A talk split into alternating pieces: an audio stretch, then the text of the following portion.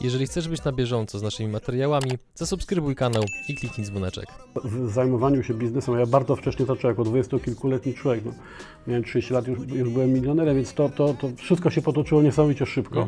Rosyjskie szampany miały tak źle ściskane te druciki, że ludzie się zbierali na imieniny, urodziny czy na jakieś wesele, otwierali, to się nie dało otworzyć, złamało się, trzeba było iść po jakieś klapcążki, jakiś śrubokręt, coś tam. Siłować się z tym. To się wszystko zmieszało, jak już korek zdjęto, to szampan wyskakiwał wzburzony, oblewał wszystkich dookoła, łącznie czasami z panną młodą, czy z jakimś solenizantem, czy solenizantką i była awantura, o której wszyscy pamiętali. Pamiętacie, korek się złamał na tym weselu, na tych imionach, na tych urodzinach? Konkurs. Proszę bardzo.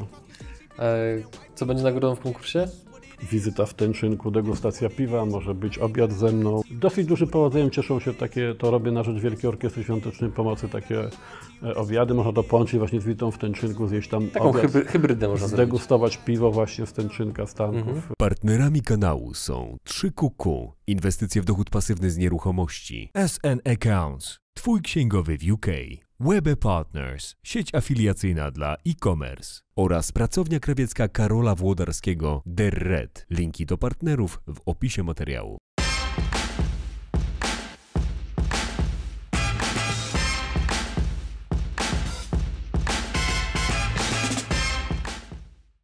Dzień dobry drodzy widzowie. Dzisiaj naszym gościem jest pan Janusz Palikot, który ma niesamowite osiągnięcia na polu biznesowym i dzisiaj będziemy o tym sporo rozmawiali, o jego przeszłości, o tym co robi w tej chwili, o tym jakie ma plany na przyszłość. Dzień dobry panie Dzień dobry, witam, bardzo miło. Cieszę się, że jestem w Bydgoszczy znów.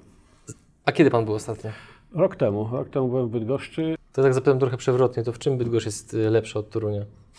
Bydgoszcz jest przede wszystkim e, e, miastem nowocześniejszym, takim jakby z większym takim oddechem e, mo- modernistycznym. Toruń jest bardziej miastem historycznym, bardziej takim zabytkowym, bardziej zamkniętym w formie. Mi takie otwarte przestrzenie, które są wynikiem pewnego rodzaju przemysłu, który e, przemienił miasto, mi one odpowiadają. One są też ważne dla mnie, były zawsze w działalności społecznej, bo one jakby tworzą nowoczesnego człowieka.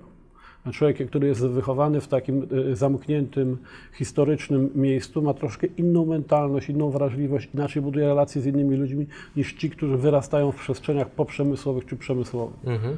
Drodzy widzowie, którzy jesteście z Torunia, proszę nie hejtujcie mnie, nas za to pytanie. Kocham Toruń, a zwłaszcza Zahir, Zahir Kebab. Polecam, dos, doskonała knajpa. To jest świetny, tak. Regula, regularnie tam jeździmy właśnie po to. Niemniej, zanim przejdziemy do głównej części wywiadu, to najpierw rozgrzewka. I pytanie, czy jest Pan gotowy? Proszę bardzo. Kto jako pierwszy udzielił Panu wsparcia w biznesie? Chyba mój ojciec, chociażbym się wahał, czy przypadkiem nie mój teść. Jak wspomina Pan pierwszego pracownika? Ym, to był wspólnik, byśmy wtedy byli jednocześnie wspólnikami. Dobrze. Pierwszy biznesowy fopa? Wow, pierwsze biznesowe FOPA. Mm. No, może tak, porządkowaliśmy archiwa także w firmie, w której pracowała moja mama. Zakłady metalowe, przemysłu metalowego w Biłgoraju. Yy, I to była oczywiście pewna e, trudność, bo był konflikt interesów siłą rzeczy. Ona była tam zastępcą do spraw finansowych. To była jedna z pierwszych, nie pierwsza, ale jedna z pierwszych prac, które dostaliśmy, bo zaczynaliśmy w ogóle jako ludzie porządkujący archiwa. Pierwsze pieniądze? Pierwszy pieniądz właśnie zarobiliśmy tam. To było w nadleśnictwie Zwierzyniec. Uporządkowaliśmy w tym nadleśnictwie archiwa i to było tam wtedy, na tamto wyższe lata 80., e, e, druga połowa lat 80., no wystarczyło na pewno na trzy miesiące utrzymania się na studiach. Pierwszy telefon? Ach, pierwszy telefon, nie, no to, to, to w ogóle y, było bardzo późno, bardzo późno. Ja mieszkałem w Biłgoraju, także to z telefonami nie było łatwo. Panie Januszu, mówi się, że lata 80., a szczególnie lata 90., to był taki złoty okres dla biznesu, czyli też to jest ten okres, w którym Pan biznesowo się dość mocno rozwijał. No i teraz właśnie jakie ma Pan wspomnienia z tamtym okresem? Czy faktycznie wtedy było łatwiej niż teraz? Czyli tak i nie, bo oczywiście nie było takiej konkurencji, więc łatwiej było zacząć, ale z drugiej strony też to znacznie łatwiej było zbankrutować. Właściwie te pi- pierwsze lata, koniec lat 80. i początek lat 90. to było właściwie takie ciągłe życie na krawędzi, czy jutro jeszcze firma będzie istniała, czy nie. Podam Panu dwa przykłady. No, był absolutny głód gotówki. Kto miał pieniądze, ten był królem, y, bo natychmiast kupował jakiś towar w Niemczech czy gdziekolwiek indziej, dostarczał do Polski. Sprzedaż była banalnie prosta. Problemem było mieć pieniądze i zorganizować coś, co ludzie tutaj w Polsce chcieli. I taki był pierwszy bank komercyjny w Lublinie, pana Bogatina, e, który e, organizował aukcje na kredyty. I proszę sobie wyobrazić, siedzi, nie wiem, 150 przedsiębiorców, jest e, e, transza 5 tysięcy dolarów na rok czasu, oprocentowanie wyjściowe 60%, kto da więcej. I myśmy jak na aukcji Jak za obrazy mówili 65, 75, 80, 90, 100, 120, 120 po raz drugi, ktoś wygrywał i płacił 120%. Oczywiście to była inflacja, wszystko i tak dalej, E, no ale, ale to, to były te sytuacje, 5-10 tysięcy dolarów. To było licytowane w pierwszym banku komercyjnym w Lublinie, bo te pieniądze wtedy oznaczały ogromne możliwości działania. Ale oczywiście bardzo trudno je było zdobyć, więc y, y, to, to było właśnie tak. Inny przykład, oczywiście y, w każdej chwili Pan mógł wysłał Pan towar. Firmy były nowe, większości ludzi się nie znało, nie było żadnych jeszcze metod sprawdzenia, historii biznesu. No, przychodził ktoś, nie wszystko się sprzedawało za gotówkę, bo nie zawsze było to możliwe. Potem następnego dnia się okazuje, czy tam tydzień później, że firmy już nie ma, prawda? Że została wyrejestrowana, ludzie gdzieś wyjechali. Spotkała ten- Pan taka sytuacja? tak, i cały ten towar przepada. Więc to są rzeczy, które były bardzo e, rzeczywiście e, e, i- i dodatnie i ujemne. Mianowicie też było tak, że bez problemu można było dostać koncesję. No myśmy dostali koncesję na produkcję alkoholu bez żadnego załatwiania, bez żadnej łapówki, bo Stryk. Bo był przydział, po prostu wtedy chciano rozdać ileś koncesji, nie wszyscy chcieli się tym zajmować, więc tego, z tej Lubelszczyzny zbyt wielu chętnych nie było, więc dostaliśmy to bez żadnego problemu. Potem Czyli było... trochę przez przypadek Pan wszedł w tę branżę? no, znaczy to jest, to było tak, myśmy, jak żeśmy porządkowali archiwa, to dostaliśmy zlecenie od takiej firmy, która do tej pory jeszcze istniała, ale kiedyś była bardzo mocna, Baltona e, z Gdyni. Ona Mhm, nazwa. eksportowała produkty żywnościowe za PRL-u na, na zachód i oni potrzebowali dużej ilości europalet, które wtedy, jak wszystko było w PRL-u deficytowe, też tych europalet nie było. Jak się dowiedział dyrektor w tej, tej Baltonie, że ja jestem z Biłgoraja, tam jest dużo chłopskich lasów, to on mi powiedział tak, wrócisz do siebie, zorganizuj mi produkcję europalet. Pojeździ po tych wioskach, gdzie rolnicy mają swoje lasy, niech oni ci wycinają, zbijaj te europalety, my będziemy brali ile tego będziesz miał, nawet tira dziennie. No i to był bardzo dobry zarobek, żeśmy zrezygnowali z tego porządkowania archiwów, tylko zaczęliśmy wysyłać te europalety. Dostaliśmy tam koncesję, taką pieczątkę, wypalało się żywym ogniem na numer tej, tej, tej europalety i one sobie tam jeździły. No i przyszedł Balcerowicz, 89 rok, zmiana, uwolnienie handlu, y, każdy mógł handlować, sprzedawać, kupować za granicą. Kupcy, którzy od Baltony kupowali ten towar na tych europaletach, po numerze znaleźli nas w Biłgoraju, z Holandii, z Niemiec i tak dalej i mówią, ile wyście, y, po ile żeście sprzedawali to Baltonie? No po ileś tam. To my dajemy dwa razy tyle, wysyłajcie do nas te europalety do Niemiec i do Holandii. Więc to się nagle zrobiło, że tam po półtora, dwóch latach handlowania tymi europaletami my mamy ogromny rynek zbytu na, na, na, na zachodzie. I teraz tak, tiry jechały z europaletami, trzeba było coś stamtąd przywozić. A wtedy była sytuacja taka, jak pan przywiózł jakieś napoje gazowane, y, prawda, słodkie w plastikowych, petowych butelkach, które były wtedy uosobieniem luksusu. Dzisiaj się z tego wycofujemy, a wtedy to był szyk, elegancja, prawda, zachód. No to natychmiast pan to sprzedawał po prostu w godzinę ten, te, te, te produkty. Więc Pamci nam nie płacili gotówki, bo była duża inflacja, dawali nam towar, a my ten towar już po cenach, które były z dnia na dzień się zmieniały, sprzedawaliśmy je na miejscu, znów braliśmy od rolników palety, wysyłaliśmy i tak się to nakręciło, zrobił się taki kapitał kupiecki. Oczywiście w pewnym momencie trzeba było wybrać, czy się, bo się to szybko bardzo specjalizowało. Dosłownie rok to było jak 10 lat e, dzisiaj, prawda? Więc natychmiast albo napojami, albo jogurtami, albo telewizorami, albo brandy, albo czymkolwiek innym. I to się tak pomału po prostu e, specjalizowało, w końcu żeśmy uznali, że jest ogromny deficyt e, win e, musujących szampanów. One wtedy jeszcze w Peweksach, właśnie w Baltonie za astronomiczne pieniądze były do kupienia. W Polsce pan mógł kupić e, e, sowieckie igristoje i taki węgierski szampan Terli. No więc myśmy próbowali to najpierw importować z różnych e, krajów świata, ale się okazało, że to bardzo drogo wychodziło, jak człowiek płacił wszystkie podatki i tak dalej. Jeden z włoskich nasz potencjalnych pa- partnerów mówi, słuchaj, zróbcie produkcję w Polsce.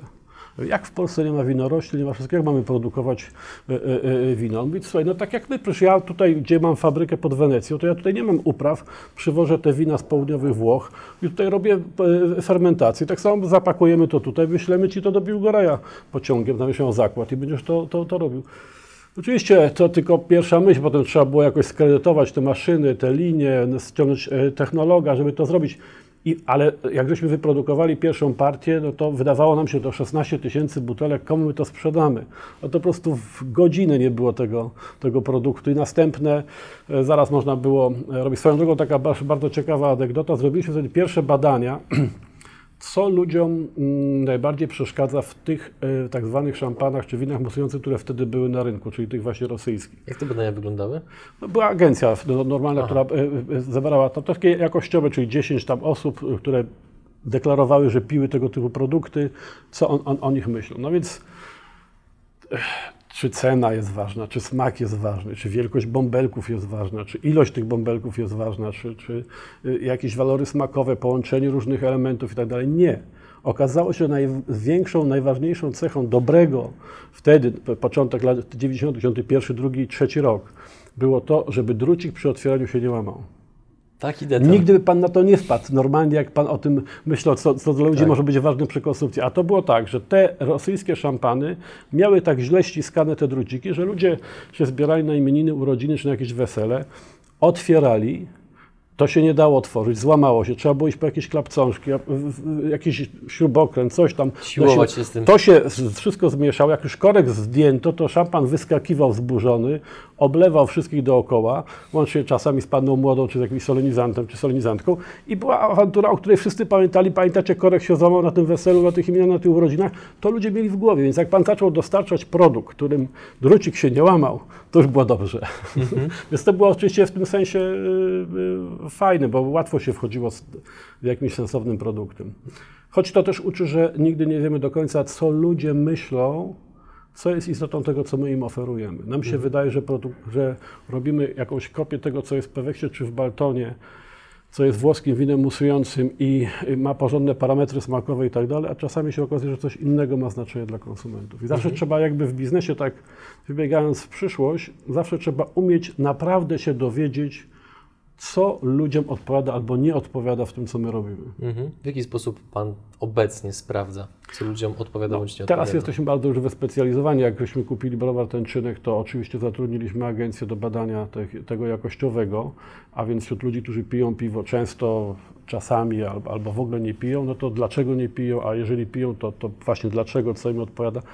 Siedzi Pan za taką szybą z lustrem weneckim, widzi Pan tych ludzi, trenera, który im zadaje pytania i Pan sobie wy- wyrabia, oczywiście oni to też jako zawodowcy analizują, ci trenerzy, dadzą Panu raport, ale Pan też widzi te reakcje. Wtedy bardzo wiele naszych wyobrażeń, co to znaczy, że etykieta jest ładna, że napis jest dobry, że piwo ma właściwe parametry, no ulega weryfikacji, bo każdy z nas ma swoje jakieś upodobania. Komuś bardziej smakują wytrawne, innemu y, słodkie. Ktoś czerwone albo białe. Jeżeli chodzi o wino, piwo, ktoś lubi jasne piwa e, pszeniczne o, o takim e, jakby wrażeniu, że są słodsze, też one de facto nie są, a ktoś woli gorzkie, mocno chmielone, prawda? Ja e, uwielbiam słodkie, naprawdę. no więc, więc właśnie, to jest, to jest, w Polsce generalnie ludzie wolą słodsze niż nie słodsze, ale e, tak czy inaczej, no to jest zniuansowane, więc to, tego się trzeba dowiedzieć. Czyli staracie się tak generalnie planować swoją strategię o takie precyzyjne informacje, a nie, że nam się wydaje, to tak robimy. No, tym bardziej, że wie pan, to jest jednak już fabryka. Myśmy zainwestowali 50 milionów złotych łącznie w browar w Tęczynku. To jest oczywiście wciąż jeszcze mały browar na tle tych wielkich koncernów, ale wśród browarów regionalnych to już tam pierwsza dziesiątka w tym roku będzie, więc y, to nie jest już mała fabryka. Tam pan, myśmy w tym roku wyprodukujemy jakieś 20 tysięcy hektolitrów, to jest jakieś 8 milionów butelek półlitrowych y, piwa, które trzeba jakby sprzedać, dowieść i właśnie wyprodukować i tak dalej. Więc to już jest ilość, którą, na którą się trzeba zastanowić. y, To nie jest tylko krąg najbliższy, Tak. tylko już ludzie z różnych powodów to, to kupują. Na, z piwem to jest tak, znaczy to był jeden z powodów, dla których ja się zająłem piwem, bo w piwie się zaczęła bardzo ciekawa rewolucja, która ma aspekt i biznesowy, i społeczny, a nawet polityczny. Otóż y, 25 lat temu w Ameryce, 10 lat temu w Polsce była sytuacja taka.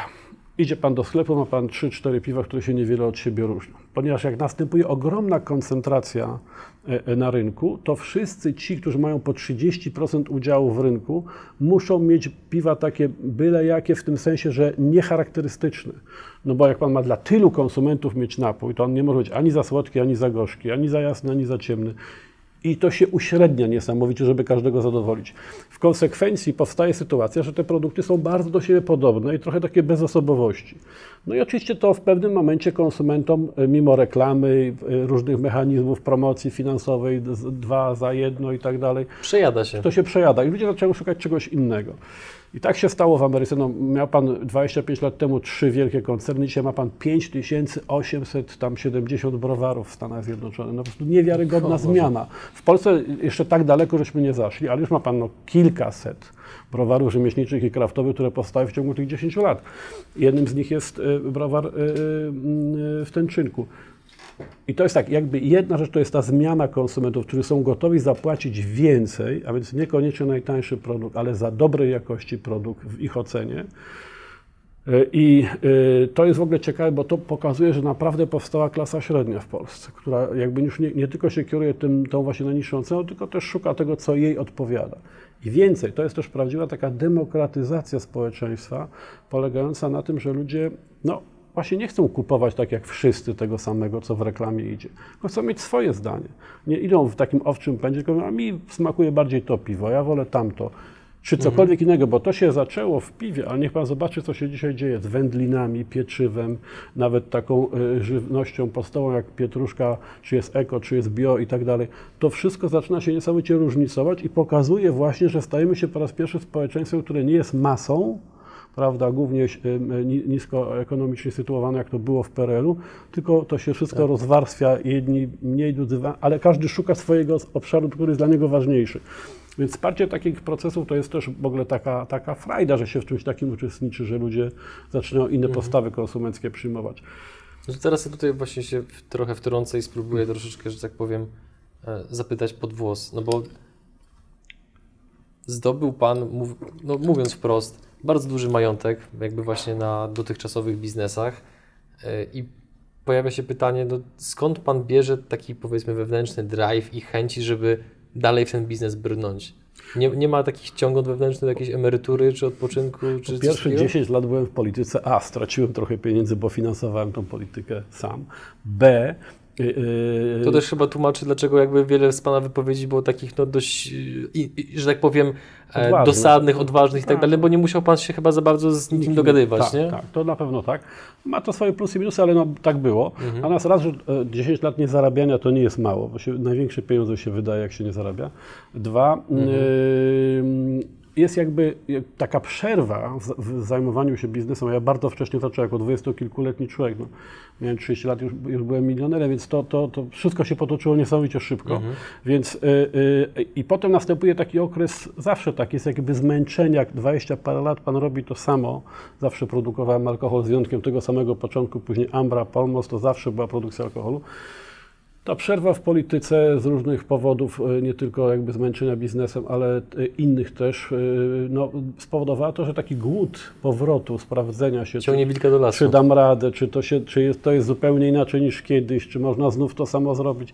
No to jest coś, co ciągnie do lasu. Poza tym mam czwórkę dzieci i, i też chcę jakby wciągnąć trochę przynajmniej może jedno, jedno z nich, może to będzie Zosia, najmłodsza córeczka, bo jest najbardziej przedsiębiorcza przy trzech synach, E, ale no wszystko jedno, wciągnąć kogoś trochę i przeżyć tak by z nim tą przygodę biznesową, żeby oni obserwowali też, jak to się teraz od początku robi, jak to powstaje w ogóle, i to jest wysiłek. A potem przekazać pałeczkę po prostu na zasadzie sukcesji, tak? I jeśli by tak było, to świetnie. Jeśli nie, no czy dzieci muszą wybrać same, prawda? Trzeba je wychować do wolności, one muszą też widzieć świat szeroko, nie wąsko i na końcu sobie same wybiorą, ale byłoby fajnie, gdyby ktoś chciał też coś robić. Ten, ten alkohol ludzie będą zawsze pili i będzie się tylko zmieniał rodzaj, sposób picia i tak dalej, więc to na pewno jest dziedzina, w której warto być zorientowanym. Zanim trochę więcej y, wypytam Pana o crowdfunding, to jeszcze chciałbym zapytać, no bo wspomniał Pan o tym, że w wieku 30 lat był Pan milionerem. No, No i teraz, no to jest, to jest dość młody wiek mimo wszystko na powiedzmy taki poziom majątku.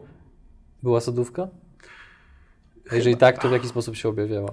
Znaczy zawsze trochę sodówka jest, pan tego nie uniknie, bo to cz- człowiek jest, nie, jak zostaje się posłem na pie- pierwszym roku, też sodówka trochę odbija, prawda? Zostaje się przewodniczącym partii, też sodówka trochę odbija. Jakby rola, w którą wchodzimy zazwyczaj nas przerasta. Potem jedni sobie e, dają radę, że się do tego jakoś uczą, dopasowują i zaczynają to rozumieć, inni nie, pozostają w tym takim trochę e, e, szalonym tonie. Więc było tak, no, ja samochód kupiłem późno nowy. Bardzo długo jeździłem używanym samochodem. Pierwszy mój nowy samochód to był Ford Scorpio Executive, to 96 chyba, czy tam 5 rok. Więc... Miałem wtedy 4-5 lat, więc tak no, niestety nie pamiętam, no, przepraszam. No tak, ale, ale właśnie to, to było już po, nie wiem, 10-15 latach jeżdżenia używanymi samochodami. Oczywiście Aha koniec lat 80., marzenie, że się ma 10-letniego Mercedesa, to, to było tak jak dzisiaj 500, prawda, czy jakaś, jakiś BMW, nowy model, czy Audi, czy cokolwiek innego.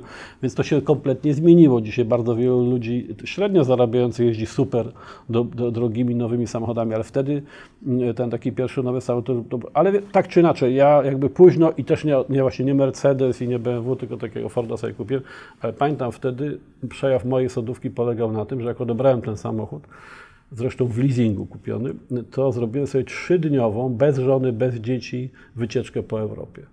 Po prostu pojechałem do Szwajcarii z powrotem i tak trzy dni jechałem, gdzieś tam troszkę przespałem. Chciałem mieć to poczucie, że mogę jechać mhm. samochód, że się nie zepsuje, nie trzeba będzie go naprawiać przez Europę, przejechać się przez różne kraje i doświadczyć takiej wolności w samochodzie właśnie, że za półtorej dnia jestem gdzieś tam pod Bazyleą czy w jakimś innym miejscu i, i to przeżywam. I to, to jest jakiś rodzaj sodówki oczywiście, bo po co trzy dni jechać bez sensu. Ale takiej Przez... bezpiecznej w sumie, no bo nikomu pan tym krzywdy ta, nie robi. Nie? Ale to, to w jakichś tak granicach było. Też ja dość późno zacząłem pić alkohol, no właściwie na studiach, więc y, y, ojciec trochę nadużywał alkoholu, więc w domu był taki syndrom, że z alkoholem okay. bardzo ostrożnie choć na ironię losu wyprodukowałem tego alkoholu niemało. Natomiast, yy, więc ten alkohol też nie był takim elementem, zwłaszcza właśnie na początku, tam mhm. jeszcze przed tą 30, to ja prawie, że nie piłem alkoholu, także to, to też mi y, jakby pomagało w tym ograniczeniu wody sodowej. Mhm. A co było takim najtrudniejszym okresem w Pana karierze biznesowej, który Pan pamięta? Jakiś taki może zakręt? Czy, czy, czy zawsze było pan, z górki? Nie, nie, było bardzo wiele. No, no, podam przykład z Polmosu tym, tym razem Lublin. No, kupiliśmy rządkową gorzką, ale Polmos Lublin miał tylko część praw, około 50% do tej marki. Pozostałą miał niedaleko stąd w Starogardzie, e, e, e, Polmos Starogardzie Gdańskim. I to był oczywiście problem ogromny, ponieważ dla firmy Jan III Sobieski żołądkowa gorzka stanowiła 20% ich portfelu. Oni przede wszystkim sprzedawali wódkę Sobieski, Jan III Sobieski. Dzisiaj się tego już nie pamięta, ale to kiedyś była naprawdę bardzo mocna wódka, lider rynkowy. Więc oni obniżali cenę na żołądkowej gorzkiej, ale trzymali cenę na swojej podstawowej wódce na Jan III Sobieski no ale z kolei jak ja, dla mnie było 80% obrotu, to była rządkowa gorzka, więc jak ja szedłem na rynek do hurtowników z ceną wyższą niż tamci, to nikt nie chciał ze mną handlować, więc ja musiałem obniżać cenę. Ale jak obniżałem cenę i prawie, że nie zarabiałem, no przy takim udziale w moim portfelu to mnie po prostu zabijało ekonomicznie. No i wpadłem wtedy na taki pomysł, dogadałem się z Filipem Morrisem, yy, który miał papierosy Jan Sobieski żeby dali mi z licencję z papierosów na wódkę. I wypuściłem wódkę, a tam była wódka Jan III Sobieski, a myśmy wypuścili wódkę i Jan Sobieski. Inaczej pisano i tak dalej, ale w cenach dumpingowych. No i oczywiście po tygodniu właściciel tej, tej od razu zadzwonił do mnie i mówi spotkajmy się i pogadajmy, bo jakby zrozumiał to, w jakiej ja jestem sytuacji. A ja znalazłem skuteczną odpowiedź na jego działania takie siłowe. I żeśmy w ciągu jednego dnia zrobili transakcję, byśmy odkupili tą rządką gorzką. Ale zanim to się stało, to było kilka miesięcy, gdzie żeśmy bankrutowali po prostu, gdzie właśnie nie było wiadomo, czy wyjdziemy z tego, no bo jeżeli on dalej będzie zbijał cenę, no to po nas. Nie damy rady, nie, nie, nie, nie, nie, nie, nie, nie wybrniemy z tej sytuacji. No to jeden z przykładów. Inny w Amrze. Skończyliśmy budować fabrykę, lata 90 bo to był 2000 rok, to, co, to z tą rządką gorzką 2002-2003, lata 90. Zbudowaliśmy fabrykę, pierwszą naturalną fermentację e, e, e, wina w Polsce, duże osiągnięcie techniczne i państwo zmienia przepisy. Importować wino mogą tylko, czy sok, moszcz do produkcji wina mogą tylko te firmy, których kapitał założycielski jest, nie pamiętam liczby, powiedzmy miliard złotych gigantyczna kwota, jak na tamte czasy nikt nie był w stanie w ogóle spełnić. Nie, jedna firma była w stanie to spełnić. Firma państwowa Agros taka była, która tego, i to było pod nią zrobione. I wiadomo było, że wtedy wszyscy inni, którzy chcą importować do swojej produkcji, muszą przez nich to ściągnąć. No więc też wydawało się, że to jest koniec, a my akurat kredyty tyle, prawda, wszystko zadłużone, wybudowana ta fabryka i nagle co, nie będziemy mieli wina, jak będziemy to kupowali drogo, nie będziemy na tym zarabiali i po nas. No więc żeśmy y, wymyślili taki myk, no, żeśmy po prostu zlecili biegłemu wycenę tej fabryki odpowiednio wysoko. Wnieśliśmy ją aportem do nowej spółki, Także był ten właśnie przysłowiowy miliard, który było potrzeba mieć, złożyliśmy papiery i dostaliśmy koncesję numer dwa. Ale to, to było też parę miesięcy, że nie wiadomo, czy to się uda, czy my przetrwamy, czy nie przetrwamy. Taki spryt biznesowy pan zawsze w sobie miał? No trzeba, w Polsce po, my mamy tak, raz, że po tym komunizmie PRL-u i dalszym ciągu mamy te przepisy tak zbiurokratyzowane bardziej niż Unia Europejska, na, naprawdę. I, I mimo moich starań, żeby to zmienić, to, to jeszcze wciąż jest dużo do zrobienia. I my w tym gąszczu przepisów musimy sobie jakoś radzić. I to ludzie w Polsce są akurat pod tym względem bardzo, bardzo sprawni. Ja pamiętam, jak nie, niemieccy y, mechanicy przyjechali do, do, do serwisu y, linii rozlewniczych w Amrze. No mieliśmy w pewnym momencie niemieckiego udziałowca, firmę Schloss Wachenheim. I oni byli przekonani, że ich ludzie są znacznie lepsi od naszych, jeżeli chodzi o naprawę, serwis, montaż tych linii rozlewniczych. I rzeczywiście, jak się patrzyło tak na znajomość jakiejś jednej maszyny, etykieciarki czy tam rozlewarki, to ten niemiecki specjalista był, był naprawdę po prostu nie, nie, do, nie do zabicia. Ale on się znał tylko na etykieciarce. Jeżeli cokolwiek trzeba było, to trzeba czekać na drugiego, aż przyjdzie ten od rozlewarki, czy tam od płuczki, czy czegokolwiek innego. Natomiast nasi ludzie, jak pojechali, nawet jeżeli nie znali, to zawsze sobie wymyślili jak dać radę, żeby to chodziło i nie było problemu, żeby to przy drugiej maszynie to zrobić. I po jakimś czasie ta ekipa z Biłgoraja stała się ekipą serwisową dla całego koncernu w Europie, ponieważ byśmy ten spryt, taka sprawność... Polska zaradność. Polska zaradność, ona, ona, ona dała niesamowite takie właśnie efekty. No tak wspominamy, natomiast teraz po latach właśnie wracam jakby też do, z tym crowdfundingiem do mm, e, alkoholu mocnego, do okowity. No właśnie, czemu, czemu crowdfunding? Czemu jakby, no, przepraszam, że zapytam wprost, nie wyłoży pan czterech baniek z własnej kieszeni i niech pociąg rusza? No, po pierwsze, wydaliśmy 50, to już jest dużo, nawet dla nas czy Mhm. dla mnie. A po drugie, y, także pieniądze są potrzebne, ale rzeczywiście Mhm. można znaleźć jedną, dwie czy trzy osoby na wspólnika, które włożą tam każdy po milionie i, i sprawa jest, No można są powiedzieć. fundusze venture capital, Tak, są... bo to, to jeszcze nie jest takie proste w dzisiejszych Tak, czasach, tak. ale jest możliwe. Natomiast tutaj w crowdfundingu chodzi nie tylko o te 4 miliony, czy ile tam kto zbiera, ale też o to, że mm, jakby powstają ludzie, którzy przez to, że są akcjonariuszami, wspólnikami, w tym przypadku Palikota, jakby stają się jednocześnie ambasadorami tego, co my robimy, prawda? W różnych miejscowościach, w których żyją, funkcjonują, oni tak są konsumentami. To na ogół średnio się zbiera około tysiąc akcjonariuszy. A na ten moment ile, ilu macie? No, my my od, dopiero od poniedziałku, y, czyli od 28 rozpoczniemy sprzedaż, mm, y, więc y, y, deklaracji zapisów jest już ponad tysiąc, ale ilu z nich faktycznie i za ile kupi, to będziemy wiedzieli, jak już sprzedaż ruszy. No też to jest jakby dopiero początek, więc w ogóle tych jeszcze chętnych może być jeszcze więcej, Będzie prawda? no ja uważam, że to, że to jest duża szansa na, na, bardzo, na bardzo wspaniały, rekordowy wręcz y, czas y, sprzedaży akcji, ale to zobaczymy oczywiście. Natomiast y, chcę powiedzieć, że mm, ci ludzie jakby oni oczywiście zainwestują niektórzy kilkaset, niektórzy kilka tysięcy albo kilkadziesiąt tysięcy złotych, ale oni wszyscy staną się A konsumentami, dwa przez to utożsamienie się, ponieważ są akcjonariuszami, będą na Facebooku, na Instagramie, na różnych mediach społecznościowych o tym informować, będą przyjeżdżać do zakładu, o tym opowiadać. W ich kręgu, rodzinie, znajomych i tak dalej będzie się o tym produkcie mówiło. To pan dostaje nagle coś w rodzaju takiej sieci sprzedawców, marketingowców, takiego wsparcia sprzedaży na poziomie tysiąca osób. No to którą organizację na to stać? A jeśli robimy taki, taką innowację jak wódka rzemieślnicza, jak wracamy do starego obyczaju, który był w Polsce właśnie w XIX wieku, że się produkowało w browarach także wódkę, nie tylko, i w Tenczynku też ją robiono właśnie, nie tylko e, piwo, i jeszcze więcej, robiono to właśnie ze słodu, tego, który zostawał z tego muta po fermentacji, ale także ze słodu, tak jak się whisky robi. I to był przez to zupełnie inny alkohol, bo to jest po prostu inne ziarno, on ma inną strukturę cukru i tak dalej, nie wchodząc w szczegóły tego procesu fermentacji, potem destylacji, to daje i kolor, i głębię smaku inną niż z, z ziaren niesłodowanych, czy z jakichś innych surowców.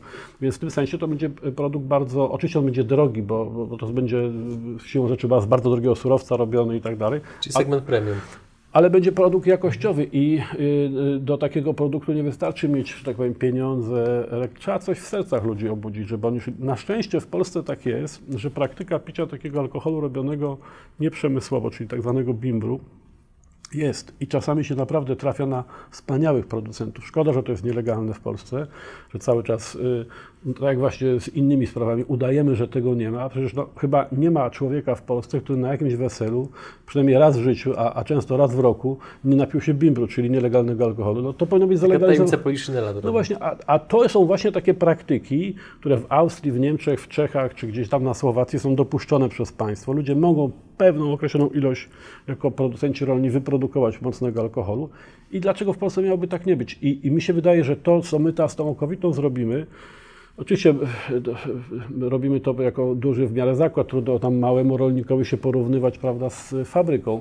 I on nie może mieć takich wymagań, jakie my musimy spełnić, ale tak czy inaczej to trzeba e, zacząć tą rewolucję, żeby jakby ludzie się utożsamiali, chcieli też robić sprzedaż swoich produktów robionych w warunkach domowych. Rewolucja piwna w Polsce byłaby niemożliwa, gdyby nie tysiące piwowarów domowych, czyli ludzie, którzy zaczęli sobie w domu robić piwo, spotykać się nawet w jakichś pubach, klubach i degustować, co sami zrobili.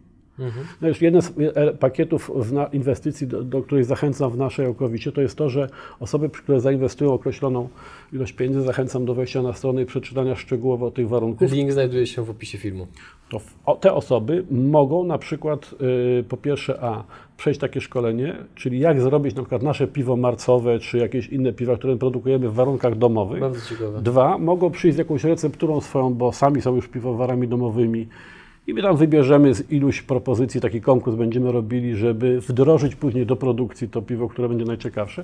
I wreszcie po trzecie, e, nawet jeśli nie, nie, nie, nie chcą się na tym poziomie zaangażować, to mogą przyjść i przejść cały proces ważenia piwa po prostu. Czyli od kuchni to zobaczyć. Tak, zobaczyć jak się gotuje, e, jak się tworzy brzeczkę, jak się potem to fermentuje, leżakuje, butelkuje i tak dalej. Więc to taka może być e, przygoda dla tych, którzy się tym interesują. A wiem, że środowisko właśnie tych beer geeków, czyli ludzi zaangażowanych właśnie w, w piwo jako coś więcej niż tylko alkohol, tylko pewien styl życia, jako pewna właśnie rewolucja na rynku konsumenckim, to dla tych ludzi ważne jest, żeby mogli zobaczyć zakład. A zakład nasz jest wyjątkowy, bo to jest zakład otwarte kadzie fermentacyjne, XVI wiek, początek browaru. Cała leżakownia jest w głębi góry, gdzie potoccy, którzy byli przez pewien czas właścicielami, wydrążyli piwnicę, gdzie piwo leżakuje.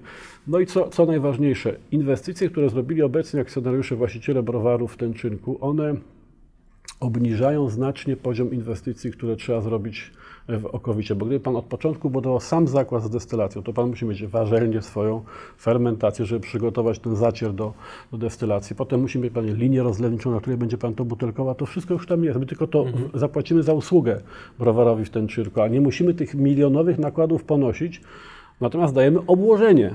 Po prostu do, dokładamy pewne moce produkcyjne, które e, z kolei pozwolą Tęczynkowi więcej zarabiać. Więc Czyli jest dobrze rozumiem, że główną motywacją, dla, którą, dla której Pan się angażuje jakby w ten cały nowy projekt jest to, że widzi Pan po prostu nowy trend, pod który chce się Pan w pewien sposób podpiąć? Tak, to, to na pewno tak. Potem w piwie możemy robić produkty najwyższej jakości światowej. Nie wszędzie, do niedawna nie było to możliwe na przykład z winem ze względu na brak odpowiedniego klimatu. To się teraz bardzo zmieniło, bo jest i cieple i jest bardzo już dużo producentów polskiego wina, więc za chwilę być może też staniemy się taką e, potęgą. Natomiast e, piwo to jest, to jest coś, co w Polsce od średniowiecza produkowano. My mamy chmiele, mamy swoje słody, my jesteśmy w stanie robić po prostu produkt e, bardzo wysokiej jakości, ale też jeszcze mi się też bardzo podoba to miejsce, ten browar, ten czynek, ta, te piwnice.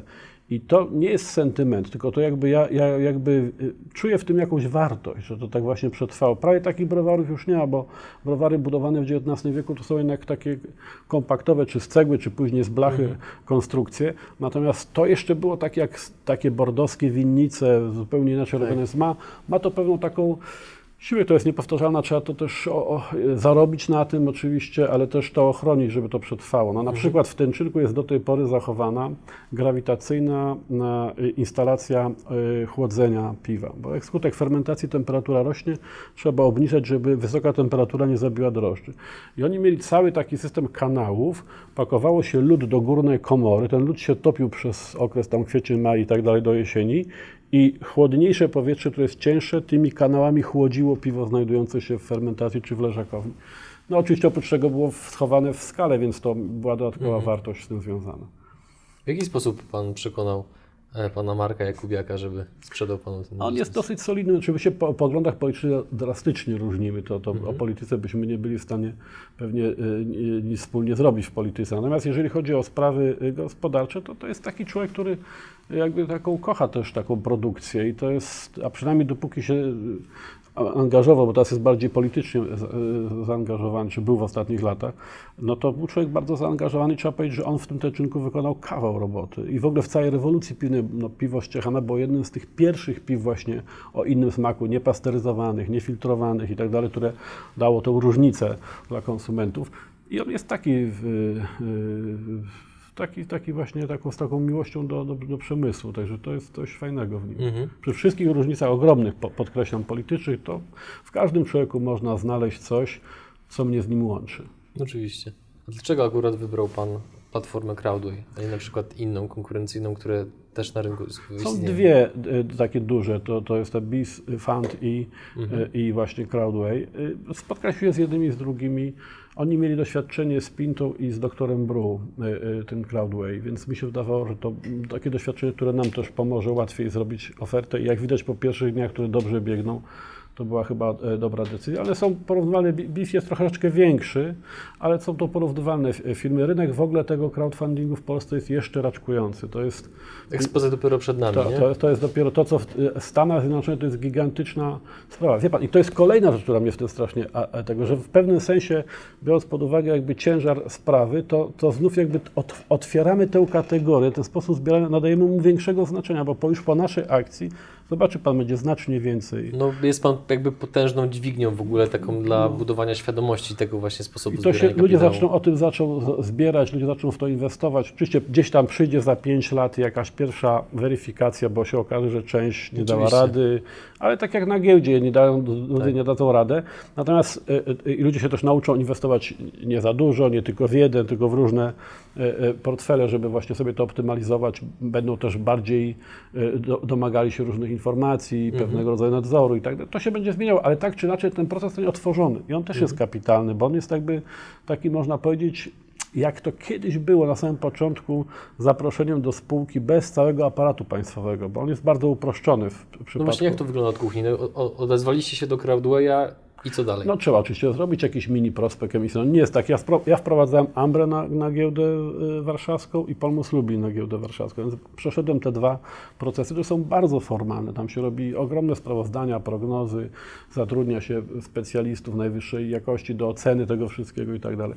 Bardzo y, y, administracyjnie skomplikowany proces. Natomiast tu jest to uproszczone, tym niemniej jednak też trzeba przedstawić jakieś prognozy, potem się za nie odpowiada, no bo albo się ich je zrealizowało, albo one były możliwe, albo niemożliwe. Dwa, trzeba przedstawić jakiś, będzie trzeba przedstawiać w przyszłości, tak jak każda spółka akcyjna, sprawozdania, na co poszły pieniądze, jaki jest postęp, po- poziom realizacji, więc całą tą sferę komunikacji trzeba przygotować i potem być w stanie o- obsługiwać y, y, inwestorów tymi informacjami. I wreszcie mm, no, jest cała ta sfera jakby dotarcia, czyli ta komunikacja społeczna. E, No a tu akurat właśnie doświadczenia jak tego Crowdwaya były dosyć już y, bogate, bo oni właśnie mieli w tym segmencie wcześniej jakby emisję, więc to trochę ułatwiło. Według Pana zainteresowanie Pana projektem jest tak duże z powodu Pana nazwiska, Pana doświadczenia? Jaki jakby czynnik według Pana jest takim determinujący? Czy dwa, bo pierwsze piwo w ogóle jest fan, prawda? Piwo kraftowe jest fan. Ludzie szukają piw regionalnych, kraftowych. To się, to się stało modne, więc to w ogóle jest łatwiej w tej kategorii. Dużo łatwiej niż na przykład, nie wiem, jakieś y, innowacyjne spinacze biurowe czy cokolwiek innego byłoby zebrać pieniądze na tamto, a na piwo zupełnie inna emocja, bo alkohol w ogóle jest emocjonalny, nie do końca No, nie racjonalny. da się ukryć. No Tak. dużo, więc, to, więc to w ogóle odwołuje się do jakiejś innej sfery człowieka.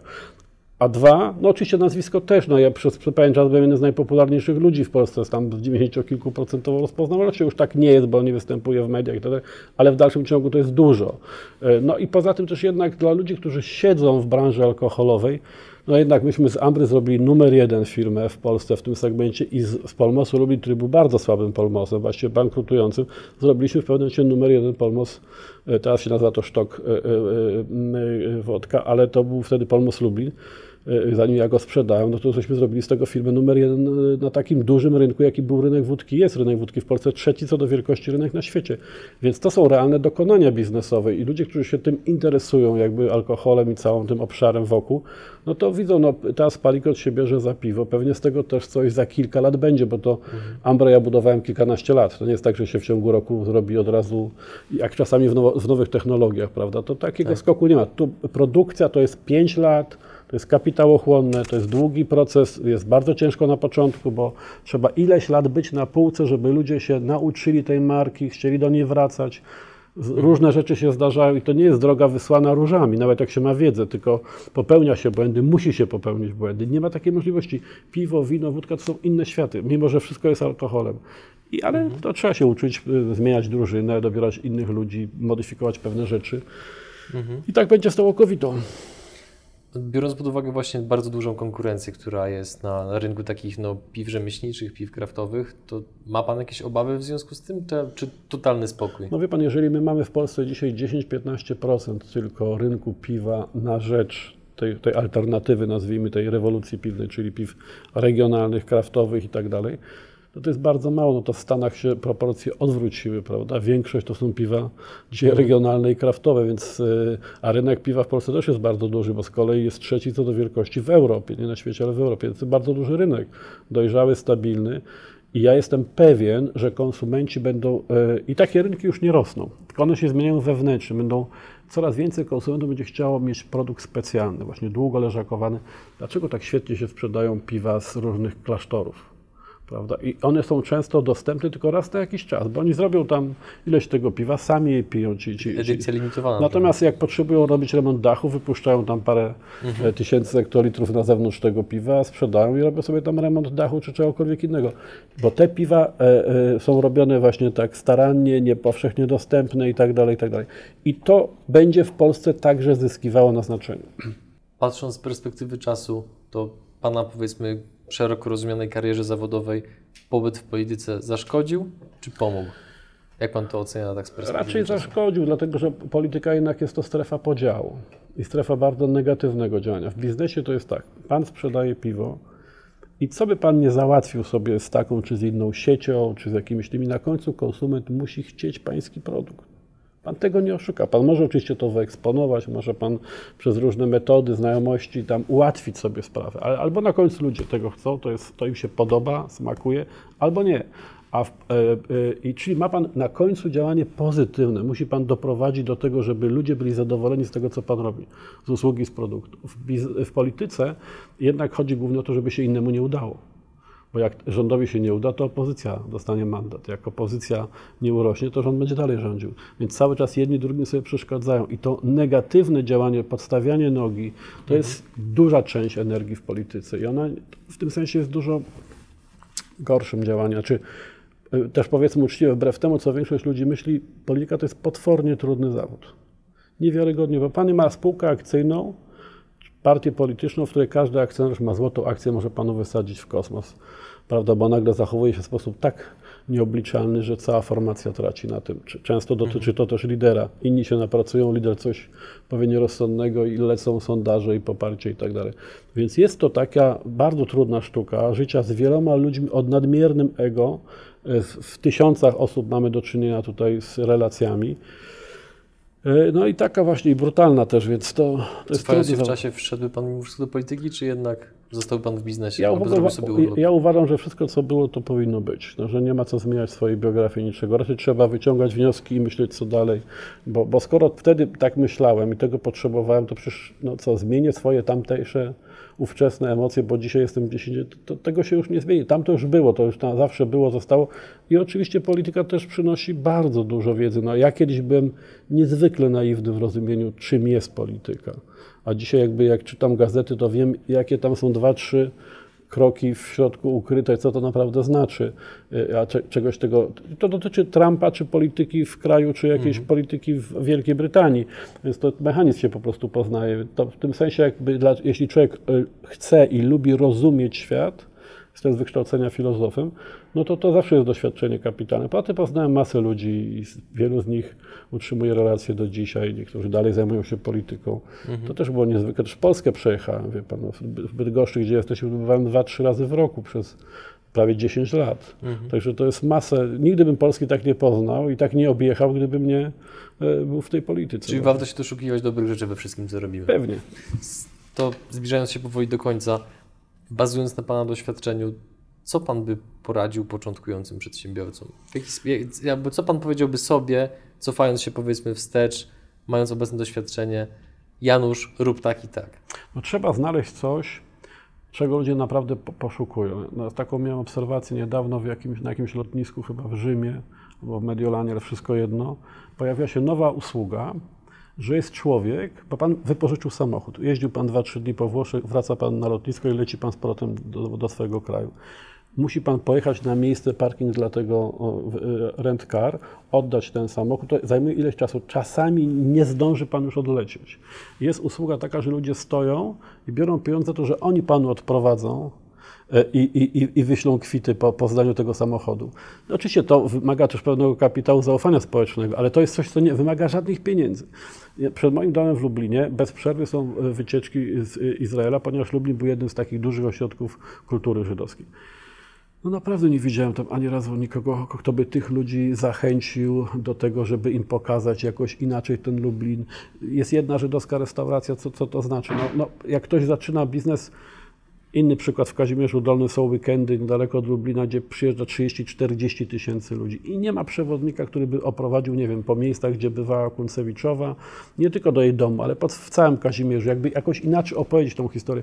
Więc zawsze muszę znaleźć coś, co, czego naprawdę ludzie mają problem, mniej czy, czy, czy większy, muszę go znaleźć ten problem, muszę go realnie rozwiązać. To musi mi sprawiać przyjemność i nie musi w pierwszej chwili chodzić o pieniądze, bo pieniądze są miarą, są niezbędne, trzeba nimi mierzyć sprawność naszego działania, ale one, jak się staną celem, to, to, to wcześniej czy później będziemy mieli kłopoty. Musimy jakby rozwiązywać problemy ludzi, konsumentów, kogokolwiek, czasami samorządów, organizacji biznesowych, w zależności od tego, co robimy. I jak rozwiążemy dobrze ich oczekiwania, to zawsze zarobimy pieniądze.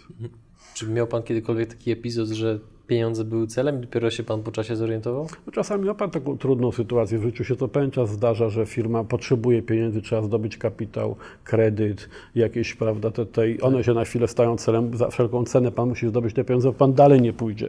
No to, to tak, to oczywiście, ale jakby na końcu nie myślę sobie, jak teraz będę, nie wiem, 5 lat produkował piwo, to zarobię 10 milionów, czy 100 milionów, czy ileś tam. Zarobię, no to zawsze się zarobi, jak się robi, to się zarobi, ale y, ile to będzie, to, to ja o tym nie myślę. Wiesz, za wiele, dużo, więcej w życiu nie potrzeba niż to, co mam, aby się utrzymać na, codziennie na dobrym jakimś tam poziomie i, i zrobić coś sensownego, a na pewno z tego będą pieniądze. Mhm.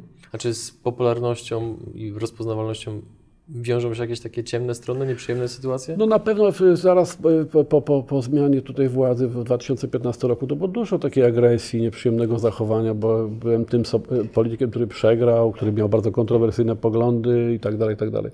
Wtedy było trochę agresji, ale teraz muszę panu powiedzieć, jak minęły te 4-5 lat, to zdecydowanie, no, no 90% przeważają, czyli to się odwróciło kompletnie, pozytywne reakcje. Jest, ludzie podchodzą, pytają się, czy pan wróci, czy pan, ja mówię, że nie wrócę, a co pan robi, to tam, a to fajnie, miło pana Czyli tak było. To się zupełnie zmieniło, więc tak też czas, można powiedzieć, goi rany, też i polityczne, nie tylko inne, nie tylko moralne czy jakieś miłosne, ale też i polityczne i teraz ludzie mają jakby więcej dystansu do tego, co ja robiłem. Też widać że wiele rzeczy się dopiero teraz potwierdziło, że tamte pomysły były trochę może za, za wcześnie, ale to nie, ja politykę zostałem z boku w biznesie, dlatego że mm, ja nie wiem, ci ludzie, którzy um, teraz się zdecydują być inwestorami, te tam tysiąc czy dwa tysiące osób, no jedni są, więcej. Jedni są prawicowi, inni są lewicowi, jedni mają takie in- inne poglądy. I to po, poglądy może mieć, nawet dyskutować o tym, ale oni mogą nas dzielić jakby w takich sprawach jak biznes, jak wspólne osiedle, czy miasto, czy droga, czy cokolwiek innego. Chodzi o wspólny cel. No to, to, to musimy być ponad tym, więc ja dlatego jakby nie angażuję się w bieżącą politykę, nie wypowiadam się na temat obecnego rządu, opozycji i tak dalej.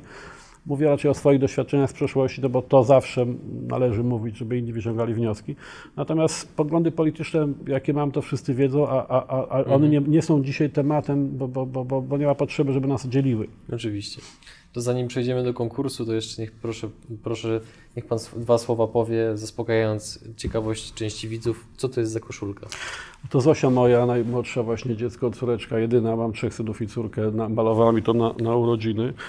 Ja bardzo się, y, jakby bardzo lubię tą koszulkę, bo koszulki są modne, przynajmniej wśród ś- świata piwa, ale często to są właśnie koszulki, które mają od razu jakiś marketingowy, brandowy przekaz, że coś tam się, robi się to po prostu tak, żeby coś wyrazić, żeby to miało jakiś charakter. A dziecko to ono jest jakby jeszcze wolne od tej jakby intrygi marketingowej, tylko wyraża emocje.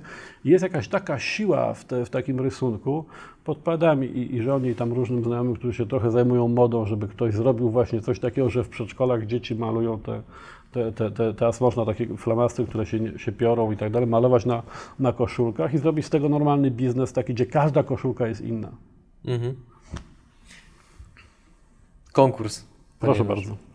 E, Co będzie nagrodą w konkursie? Może być yy, wizyta w Tęczynku, degustacja piwa, może być obiad ze mną, może być, to już Państwo zdecydujecie, co, co uznacie do tego. Ja, ja jestem do dyspozycji. Dosyć dużym powodzeniem cieszą się takie, to robię na rzecz Wielkiej Orkiestry Świątecznej Pomocy, takie e, obiady. Można to połączyć właśnie z wizytą w Tęczynku, zjeść tam Taką obiad, hybry, hybrydę można zrobić. zdegustować piwo właśnie z Tęczynka, z Tanków. Y, To, to bardzo proszę, no i ogłośmy konkurs, Tak co jest. to będzie.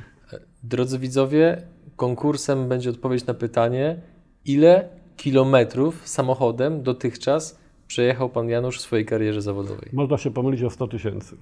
Można się pomylić o 100 tysięcy. Osoba, która będzie najbliżej poprawnej odpowiedzi, wygrywa nagrodę główną. Natomiast ci, którzy będą troszeczkę dalej, to może niech Pan troszeczkę opowie o tych takich nagrodach, nazwijmy to pocieszenia. To jest po kolei e, amerykańska IPA, czyli e, piwo robione e, z chmieli amerykańskich o wyraźnie takim cytrusowo-grejpfrutowym smaku. To jest właśnie, jak można powiedzieć, twarz rewolucji piwnej są te chmiele amerykańskie, bo one jakby kompletnie zmieniły charakter piwa. My, my, my też produkujemy je w Tęczynku. E, To jest z kolei nasze historyczne piwo XIX wieku, receptura, e, którą przywróciliśmy i które było wtedy bardzo słynne w całej Europie, od Londynu po, po Berlin można było kupić tego typu e, piwa. No i wreszcie takie nasze najnowsze dziecko, też to, co będzie się zajmowała okowita, czyli takie zwane barrel, barrel age, czyli postarzane w beczkach po różnych alkoholach e, piwa. Właśnie takie jakby, jak, jak, jak ten właśnie rys, czyli Russian Imperial Stout, ale będzie też ich wiele, wiele innych. I ostatnia sztuka. No i to jest nasze piwo, powiedzmy, ku- kultowe w tym sensie, że myśmy zaczęli naszą produkcję półtora roku temu zaledwie od zrobienia takiego porządnego pilsa, który jest bez żadnej ściemy pilsem gorzkim, pilsem, prawda, z doskonałego słodu, y, długo fermentowanym, długo leżakowanym. No, oczywiście ma swoją cenę w związku z tym i to był taki szok, że pils za 3,50 czy 4 zł, no, no wydawało się to niemożliwe, a jednak ludzie i to uznali, jakby jak zobaczyli, że produkt jest dobry, to, to dlaczego nie? No i ekstra. E, Panie Januszu, dziękuję za wizytę w dziękuję. Bydgoszczy. Dziękuję za rozmowę. Trzymam kciuki za udaną akcję crowdfundingową oraz mam nadzieję, że spotkamy się u Pana na miejscu też. Zapraszam oczywiście, ten czynek zawsze wita. Drodzy widzowie, tak jak już powiedziałem, kiedyś inspirując się tym, e, co, mówi, co mówią na jednym z moich ulubionych kanałów, czyli Warszawski Cox, to była transmisja pay-per-view, więc prosimy Was o zostawienie kciuków w górę oraz komentarza, czy to w kontekście konkursu, czy jakikolwiek inny, żeby troszeczkę pomóc algorytmowi w zasięgach organicznych, a tymczasem dziękujemy za Wasz czas i do zobaczenia w kolejnym odcinku. Cześć!